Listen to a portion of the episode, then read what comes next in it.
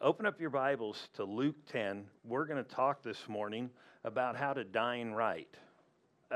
Luke 10 is a very fascinating set of scripture that, as we read it, I believe will give some answers to us.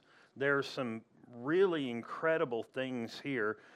Matthew, Mark, Luke, the 10th chapter. And we're going to read this story. Many of you may be familiar with it, but I believe there are stories that have answers for us today. Luke 10:38, it says, "Now it happened as they went." Now this is Jesus and the disciples. "He entered a certain village, and a certain woman named Martha welcomed him into her house." Now, there's a little phrase there that stands out to me that I think is pretty important.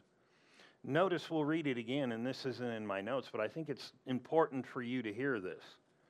"Now, it happened as they went that he entered," notice this, "a certain village, and a certain woman." Why would he put that there and put a certain village and a certain woman? Because they're real. You know, there are some people who believe that certain things in the Bible, they're, I believe, false cult groups that don't believe in hell. And they'll say things like, well, you know that story in Luke 16, we're right there, the 19th verse, where it talks about a rich man dying and going to hell. They say, well, it's a parable. It's really not a true story. But it's interesting, it starts off like this. There was a certain rich man. Not a parable. So when he's talking about certain people, certain events, he's talking about literal places and things that occurred. And so back here in Luke 10, and for those of you who have run into some of those people who may knock on your door and they'll say, well, I don't believe in this about hell. And they'll tell you, well, that right there is a parable. No, when Jesus ever taught a parable, he said, learn the parable. You with me? And there he called it a certain person.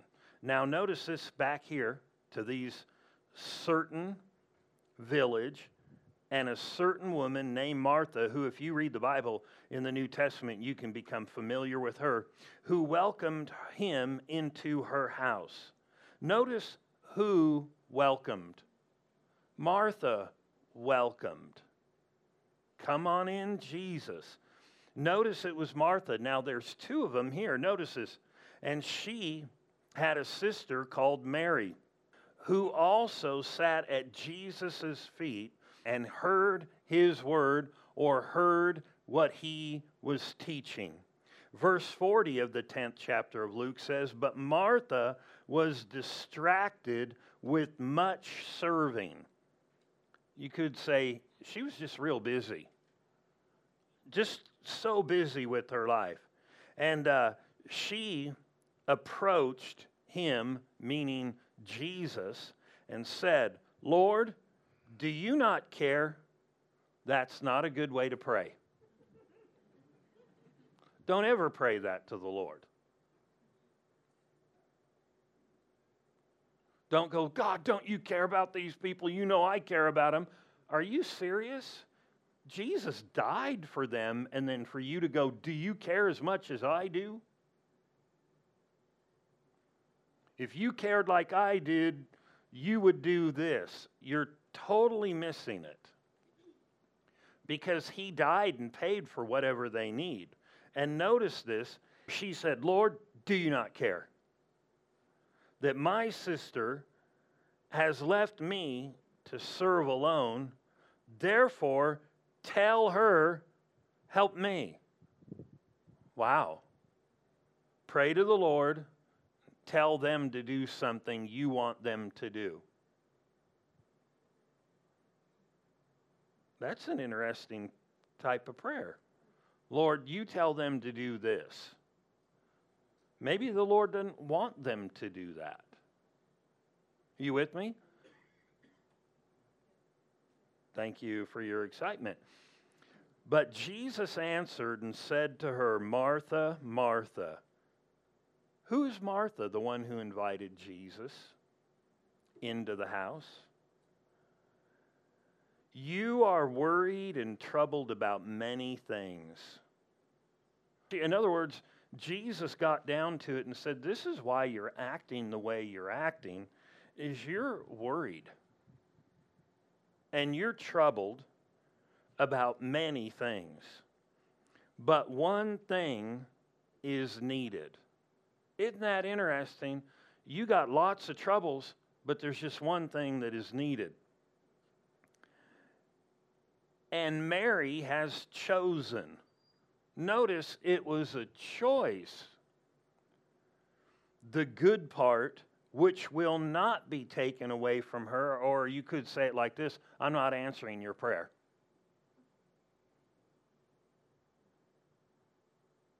What was her prayer? Make her get up and help me and leave the word of God. It's interesting that this is the person who invited him into her house, but she's too busy for the one she invited in. How many people invite Jesus into their heart, and then they live a life that's too busy for him? That went over real well. And it's interesting that when she got too busy to hear Jesus and look to Jesus herself and got so full of worry, she started trying to pull her family and others to go with her and do this thing. I'm going to read this from a different translation or a Bible. The Message says, as they continued their travel, Jesus entered a village. A woman by the name of Martha welcomed him and made him feel quite at home. She had a sister, Mary, who sat before the master, hanging on every word he said. But Martha was pulled away by all that she had to do in the kitchen, or you could say in life. Later, she stepped in, interrupting them. Interrupting them. That wasn't quite the sound of a rushing mighty wind, but it was a little bit of wind. She jumps in there and interrupts the Lord Jesus and all those who are hearing. Master, don't you care that my sister has abandoned the kitchen to me? Tell her, lend me a hand. The master said, Martha, dear Martha, you're fussing far too much. To me, any fussing is too much. But anyway, and he said, and getting yourself worked up over nothing. One thing only is essential. What is essential in life? What is essential when it really comes down to it? Job said concerning the Word of God, he said he liked it and loved it and craved it more than his daily portion of food. I mean, that fits this whole thing right here. Here, Jesus was going to be affected. She's preparing the meal for all of them, and you don't care, but she chose right. Over the years, I've found that people can get real busy with life and not choose the right thing. And one thing that she chose was the right thing, the Word. It goes on to say, Mary has chosen it. It's the main course. What is the main course of life to a believer? And it says this main course won't be taken from her. She had priorities right in her life. And I will say this, if there's anybody who knows priorities and what's appropriate, it's Jesus. If you are going to have a personal relationship with Jesus, you have to make time. meaning you could have invited him into your house or into your life, and it doesn't mean he left, but you have to prioritize things. She didn't prioritize, the sister did, and then the things that drew her away, she tried to use to draw her sister away. Isn't that interesting that this was real then like it is today? I've heard lots of people say, well, I'm too busy to do all this stuff. Well, if you're not looking into the Word and having a personal time, because I am convinced by the Scripture, everybody that has a relationship with God needs to have a personal relationship with the Word of God, where you get into the Word of God yourself, and you open up the book, and you search the Scriptures, not as a rule like, oh yeah, I got to pray an hour, I got to read an hour, I got to do this for an hour. No, where you get into the book and you start reading it, and God is able to deal with you out of the book. You with me? That's important for everybody. And Jesus said, out of all the things going on, she picked the one thing that was necessary. And what was happening, do you think, when she was sitting there? Meaning one's in the kitchen, one's in front of Jesus, hanging on every word that comes. Do you think that those words that were coming were dealing with her? Maybe not all of them were maybe applicable to her right then, but they were all necessary. And I guarantee you, just like us, when we hear the Word of God taught, we may get fed by all of it, but there's parts that stand out and deal with you. Anybody ever had that? And you're like, oh, yeah, right there, that I know I need to do that. This is what I need to do. And I guarantee you that was occurring then. If you don't choose what's right, you miss out on an opportunity. You miss out on a deep relationship with God or a deeper walk with God. Some of the answers that you need in life are appointed to your personal time with the Lord. I mean, I believe they're appointed for your time here too, but you cannot substitute certain things. In other words, you can't just overly drink water and go, I'm not going to eat food. Eventually, you're going to have to eat food. So in other words, you can't just say, well, I pray all the time. Doesn't matter. He didn't say one thing that's needed is prayer, and she picked it. No, everything stems from the Word of God. Everything stems from the Word of God. Notice this right here in verse 41. Jesus answered and said to her, Martha, Martha, you are worried. Martha, Martha, you are worried. Martha, Martha, you are worried. Isn't it interesting? She just thought she was getting the raw end of a stick. But what was she doing that made her worried and troubled? She was focusing on the wrong thing. Worry is this, and you can write this down, but it's true. When Jesus talked about seeking Him first and prospering in this world and in this life, in Matthew 6, He said, don't worry taking thought sane. What does that mean? When the bad thought comes, you take it as your own, and you begin to mutter it out of your mouth. What am I going to do? Worry is this then, when it talks about taking a thought. Worry is accepting defeat by keeping a picture in your mind of wrong.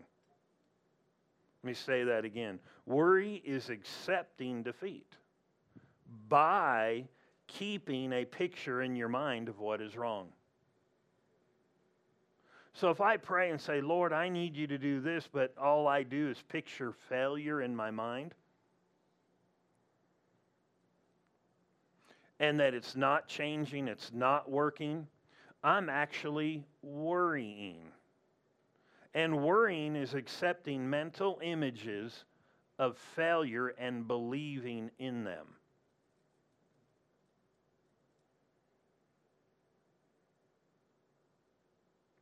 How am I going to pay the bills?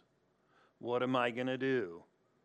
If I ponder the image of the negative, I'm accepting or believing in defeat. That went over pretty good.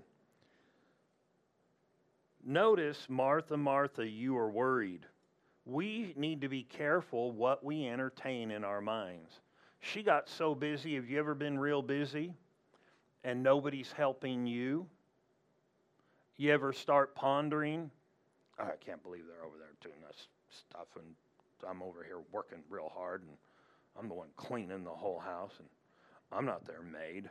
Well, they think I'm their servant. Nobody's ever done that? Nobody's ever had that thought? I'll tell you what, you know what you're doing? You're worrying.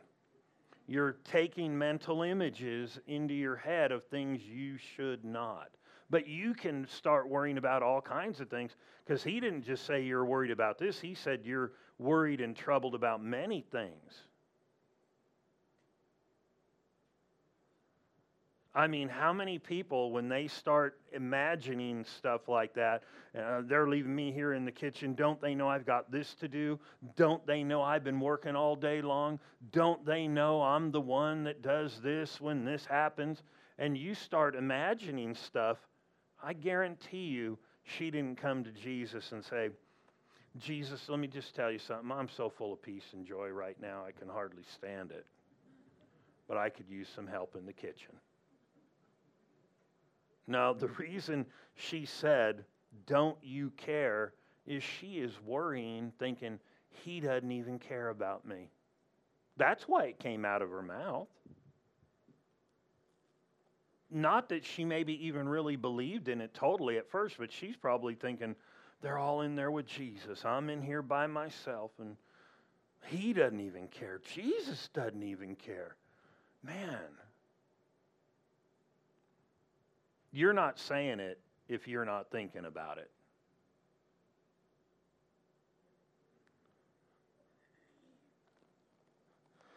Thank you. Notice this. Verse 40, but Martha was distracted with much serving. She got distracted. Her attention was moved to the wrong thing, and she approached him saying, Lord, do you not care? The reason people think the Lord doesn't care is they're not thinking about his great concern for them. Turn to Matthew 6. Matthew 6. And it's real interesting because Jesus has taught them different things before this occurred. These types of things right here. Matthew 6, we'll start in verse 28. So why do you worry about clothing? Consider the lilies of the field, how they grow. Neither do they toil or spin. In other words, they don't put a lot of pressure like, oh, I got to make this work. They just grow. And he said, and yet I say to you, even Solomon, in all of his glory, who was totally wealthy, was not arrayed like one of these. Now, if God so clothed the grass of the field and Solomon, which today is and tomorrow is thrown into the oven. I mean, he made it beautiful, even though it only lives for a short time. Isn't it interesting here when we have those blooms or super blooms, you can go out and the hills are orange or yellow, and we think, wow, and 2 weeks later they're gone. God made that. It said, will he not much more clothe you, O you of little faith? Why was it that they had little faith about this caring God? Where did they come to worry? Where did they come to not think God is good? Notice, now if God so clothed the grass of the field, verse 30, which today is and tomorrow is thrown into the oven, will he not much more clothe you, O you of little faith? Or why aren't you trusting? Therefore do not worry, saying, what shall we eat and what shall we drink? Or what shall we wear? For after all these things the Gentiles seek, For your heavenly Father knows that you need all these things. He knows and He cares, and if He took care of them, maybe we ought to change our thinking instead of worrying by focusing and imagining images of failure. It's all worry is. And the enemy will accommodate you. He'll put thoughts in your mind that didn't even originate with you.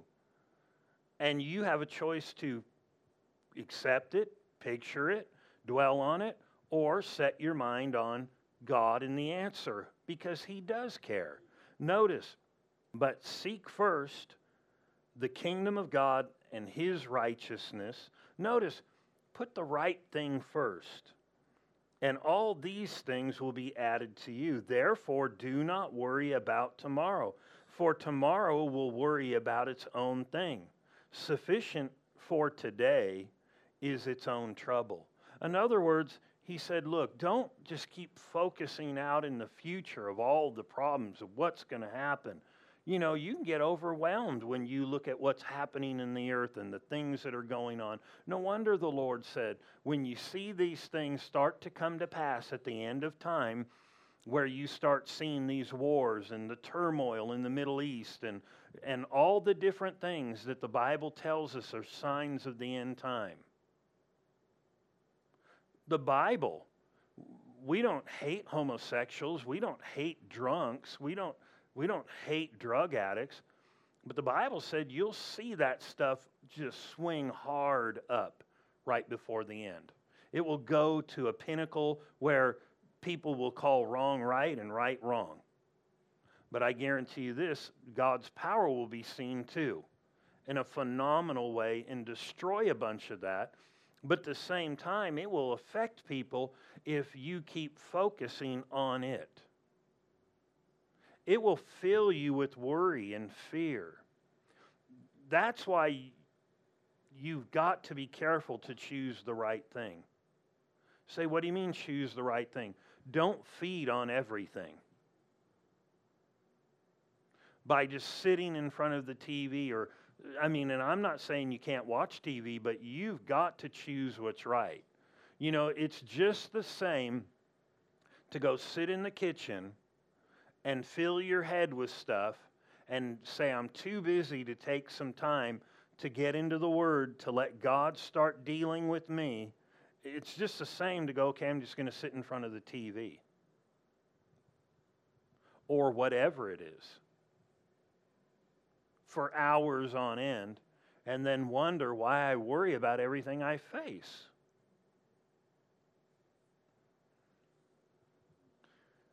Thank you for your excitement. Notice this. We need a personal relationship with the Word. Jesus is called the Word that became flesh and dwelt among us, but also He is the Word. And so we need to take time to open the book ourselves and read and look into the book. You say, well, I don't understand it. Start reading, start praying. Don't try to figure it all out.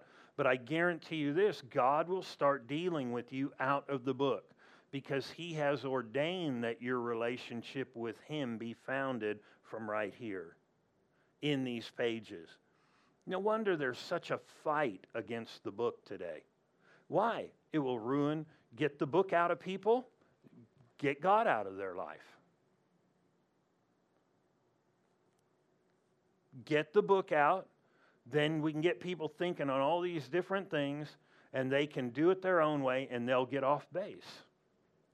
Thank God God's Word is good, and it's going to be good till the day Jesus comes back. Heaven and earth will pass away, but my word will not pass away. Turn to Acts, the 17th chapter. Acts 17. You need a relationship with the Word. Now, you can't read the Bible all the time. But I promise you this, when you do have to be in the kitchen, you do need to choose what you're thinking on. You can't sit there and ponder and think, God doesn't care about me. God's not watching out for me. Does he really care about me? If he cared about me, why am I alone? If he cared about me, why don't I have friends? If he cared about me, why don't I have this? If you think like that, and then a friend comes that God tries to get to you, you may mess the thing up. Why? Because just like what came blurting out of her mouth may come blurting out of your mouth if you're thinking, God doesn't even care. He doesn't even care. I need friends. I need friends. I need friends. And then somebody comes and you attack them like a squirrel with a nut. I mean, you're all over them. And they're like, whoa, I just wanted to see who you were, you know. But the whole thing is you've entertained this so much that when somebody comes, you're like, I didn't think God would ever give me somebody. And you're already making them your best friend for 40 years. And they're like, whoa, wait a minute. You just sucked all the oxygen out of the air for them. And I'm not trying to be mean. Why do these things come out? Because we focus on them. And so we should focus on God's care and go, God, I'm not alone because you're with me. Therefore, when I get a friend, I'm not going to depend on them to make up something you're to give me. People go get a spouse so that certain things will be made up. And I think having a spouse, great. But they can't make up what God can do. Thank you. Acts 17. But the Word has a place in it, in our lives, or should, that will do something to us to give us faith, give us peace, literally satisfaction, and help us grow. It'll help us to be dealt with by God. You with me? There's people who want to hear from God, but then they'll pray and say, speak to me, but they don't read the Bible. Now, I'm not trying to bang you if you haven't read the Bible. Well, I can't believe you haven't read the Bible. I'm just saying, hey, you want to go further? You want to change certain things in your life? Jesus was giving her the answer to change. You say, yeah, but I just thought if I'd just pray, God would fix it all himself. Boy, wouldn't that have been nice? If it was all up to God, Adam and Eve would have never done what they did. If it was all up to God, Judas wouldn't have done what he did. If it was all up to God, none of us would have done a bunch of the stuff we've done. He still loves us, but there is a personal responsibility. If I want to know and grow with God in reality and know things beyond what the rest of the world knows and can know, meaning where they're at, I'm going to have to get into the book. I'm going to have to read it for myself. Acts 17:11. Notice this. It says, well, we'll read verse 10. Then the brethren immediately sent Paul and Silas away by night to Berea. Now, some of you may have heard that name before. Christian bookstores. Some of them are named Berea or Berean Christian bookstore. But notice this, it says, and you'll see why here in a minute. When they arrived here in Berea, they went into the synagogue of the Jews. Now, that was their custom. They'd go there because that's where people would go to read the scriptures. And what they would do is go preach Jesus to these Jews because they're waiting for the Messiah. They're waiting for the Savior of the world. Paul, Silas, and these ones like us know who he is, so they go to present him through the scriptures. Notice the reason or the way that people came to know Jesus was not through our talent, but just through presenting the word. And notice this. They went into the synagogue, and it says these, the ones at Berea, were more fair-minded, other translations say noble, than those in Thessalonica. Isn't it interesting to me that he names another location and said, these were better than those. these were more noble than these people. You know what's interesting? There was a group of Christians in Thessalonica that heard Paul preach and heard him preach again. And he wrote 2 letters to them. And he wrote to them. And how would you like to be like, what if it read like this? Verse 11. These were more fair-minded than the ones at Christ of the Nations church. Because they read this in the different churches. Or I would rather it read like this. And then they went by night instead of Berea to Christ of the Nations church. And when they arrived, they went into their sanctuary. And these at Christ of the Nations church were more fair-minded and noble-minded than the Thessalonians. I would rather have it that way. But isn't it interesting that he said, not all people and not all places are equivalent?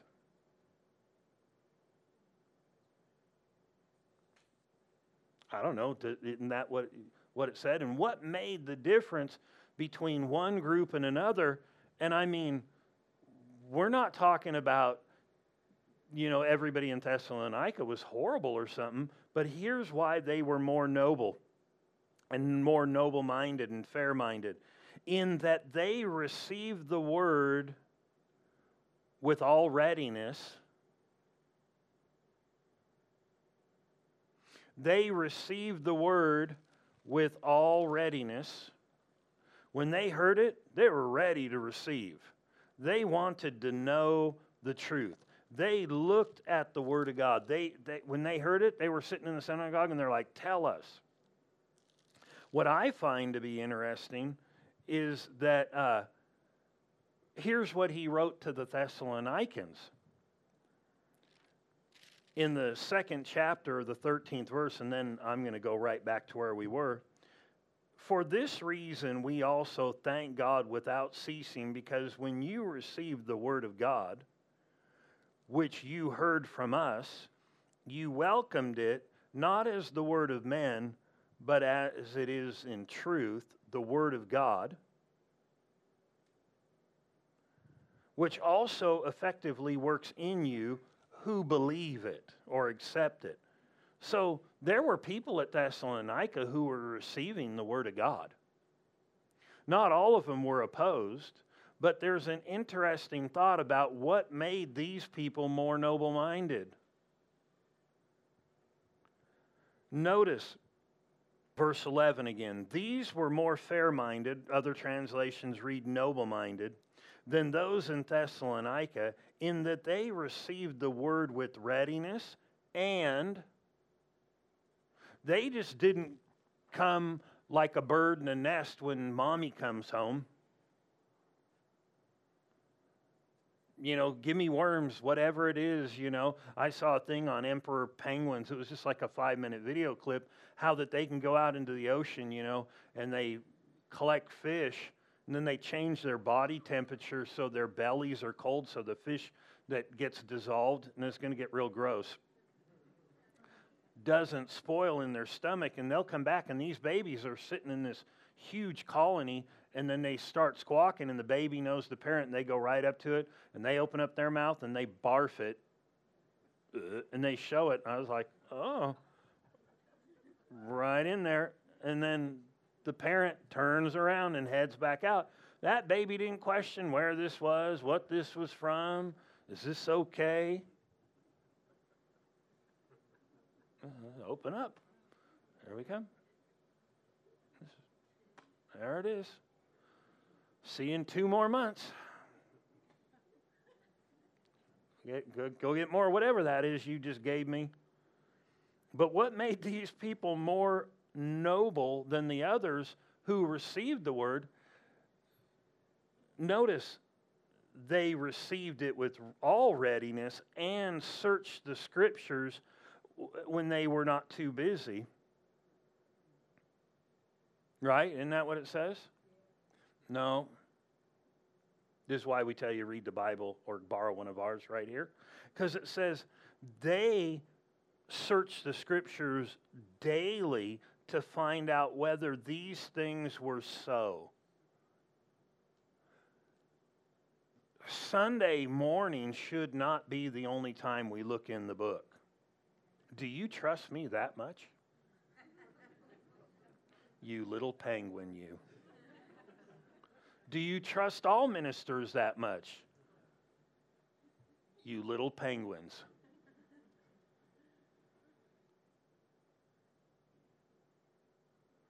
I mean, I want you to trust what I say, but I want you to go look in the book for yourself.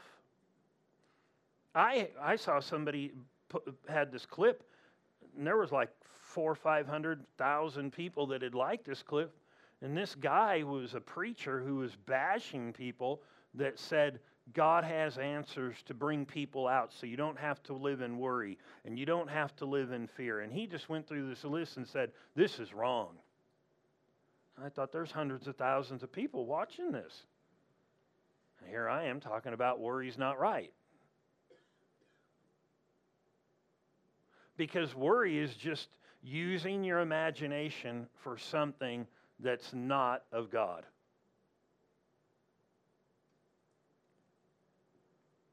Jesus taught against it. Peter taught against it. Paul taught against it. You go through the Bible, there are answers for overcoming worry, and it has to do with what are you going to focus on. Mental images are going to come to all of us. Pictures are going to come to all of us. And if you just focus on those, it's going to suck the joy and the life of God right out of you. And we are told this concerning the kingdom of God and the life we live.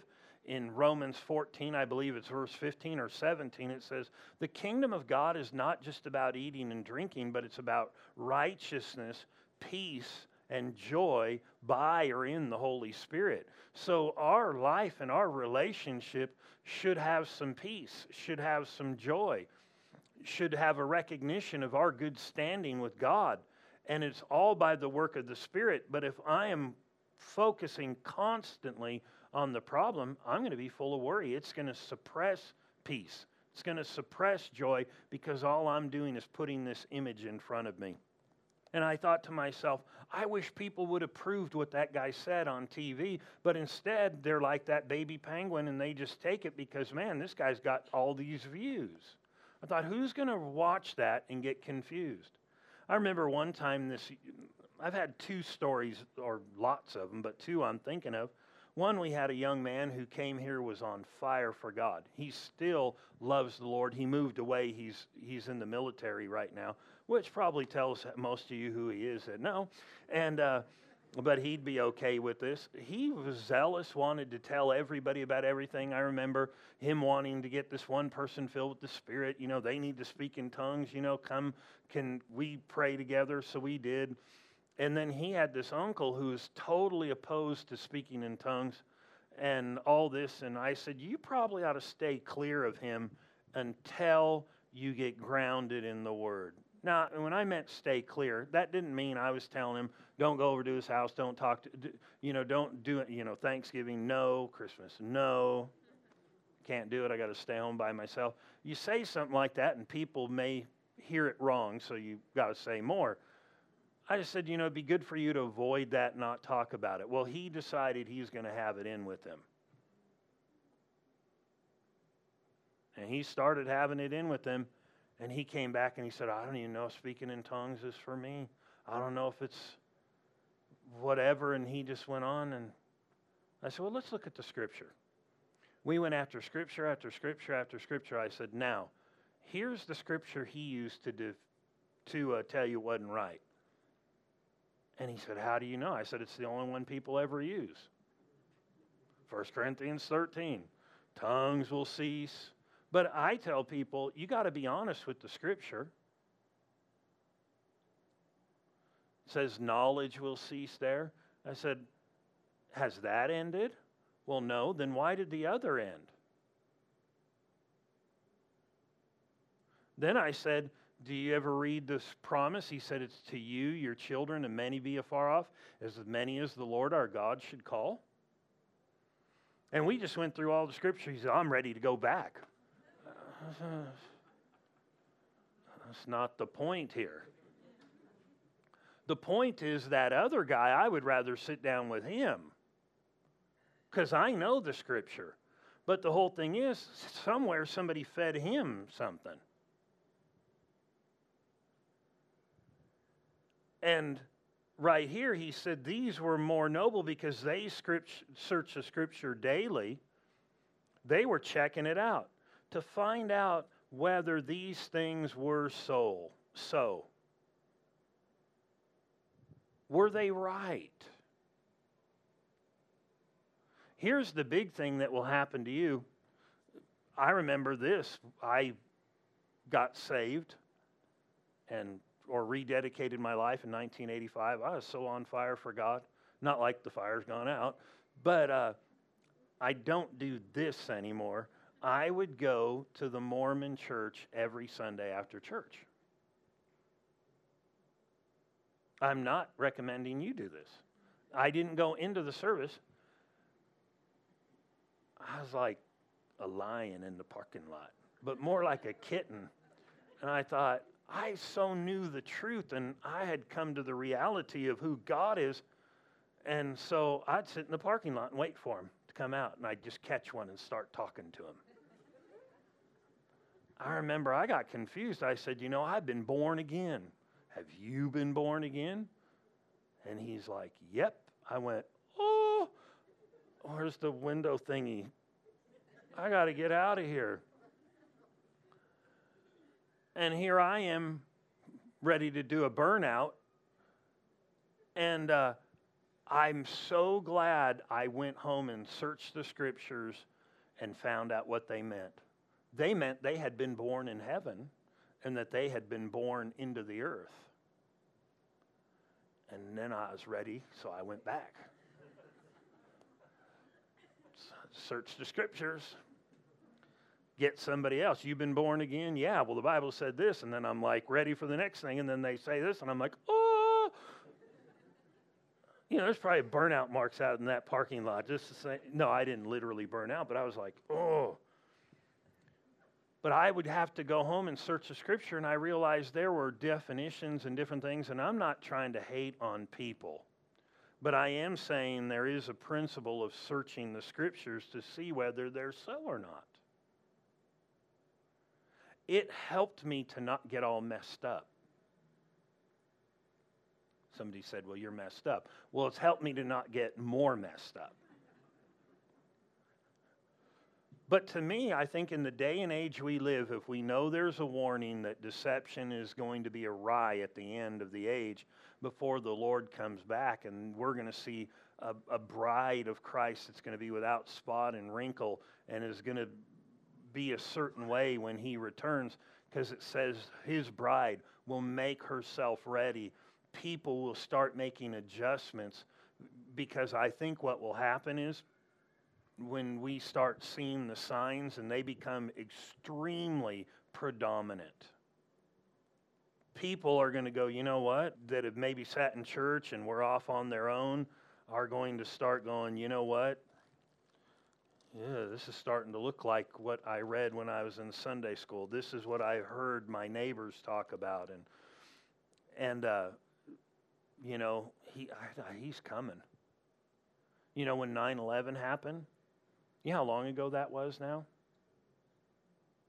3 weeks. No, a long time. I mean, we're closer to 20 years than 15. Isn't that wild? But I had friends. I wasn't pastoring. I was a youth pastor then. But I remember these people say, my church tripled or doubled in a day. I knew this one guest speaker. He said, I was at this one guy's church. He had been there numerous times. He said, people were standing all the way around the back. There was no room in there. 2 weeks later, it was back to normal. That's okay. But when people see stuff and they can prove, the Bible talks about how that everyone who has this hope in him, in other words, of his return, will start purifying himself. But my thought is we need to be people who start doing it now and have a personal relationship with his word. where we study for ourselves. We shouldn't live in worry and fretting and fear today when we've got the answer in our hands. Let's turn to Job, and we're going to close here. But remember this. Actually, we won't go there. We'll be okay. You can read it when you get home, Job 23:12. But we should be like the Bereans and be more noble and search to make sure what's in there. Here's what will happen to you as you search. The truth you hear, as it lines up with Scripture, will get more in you. It will help you. It'll get it planted in you. It will water what you learn. It will help you as a believer to grow. And I promise you this, things that I said that maybe weren't quickened to you, God will take them and make them alive to you in your own time.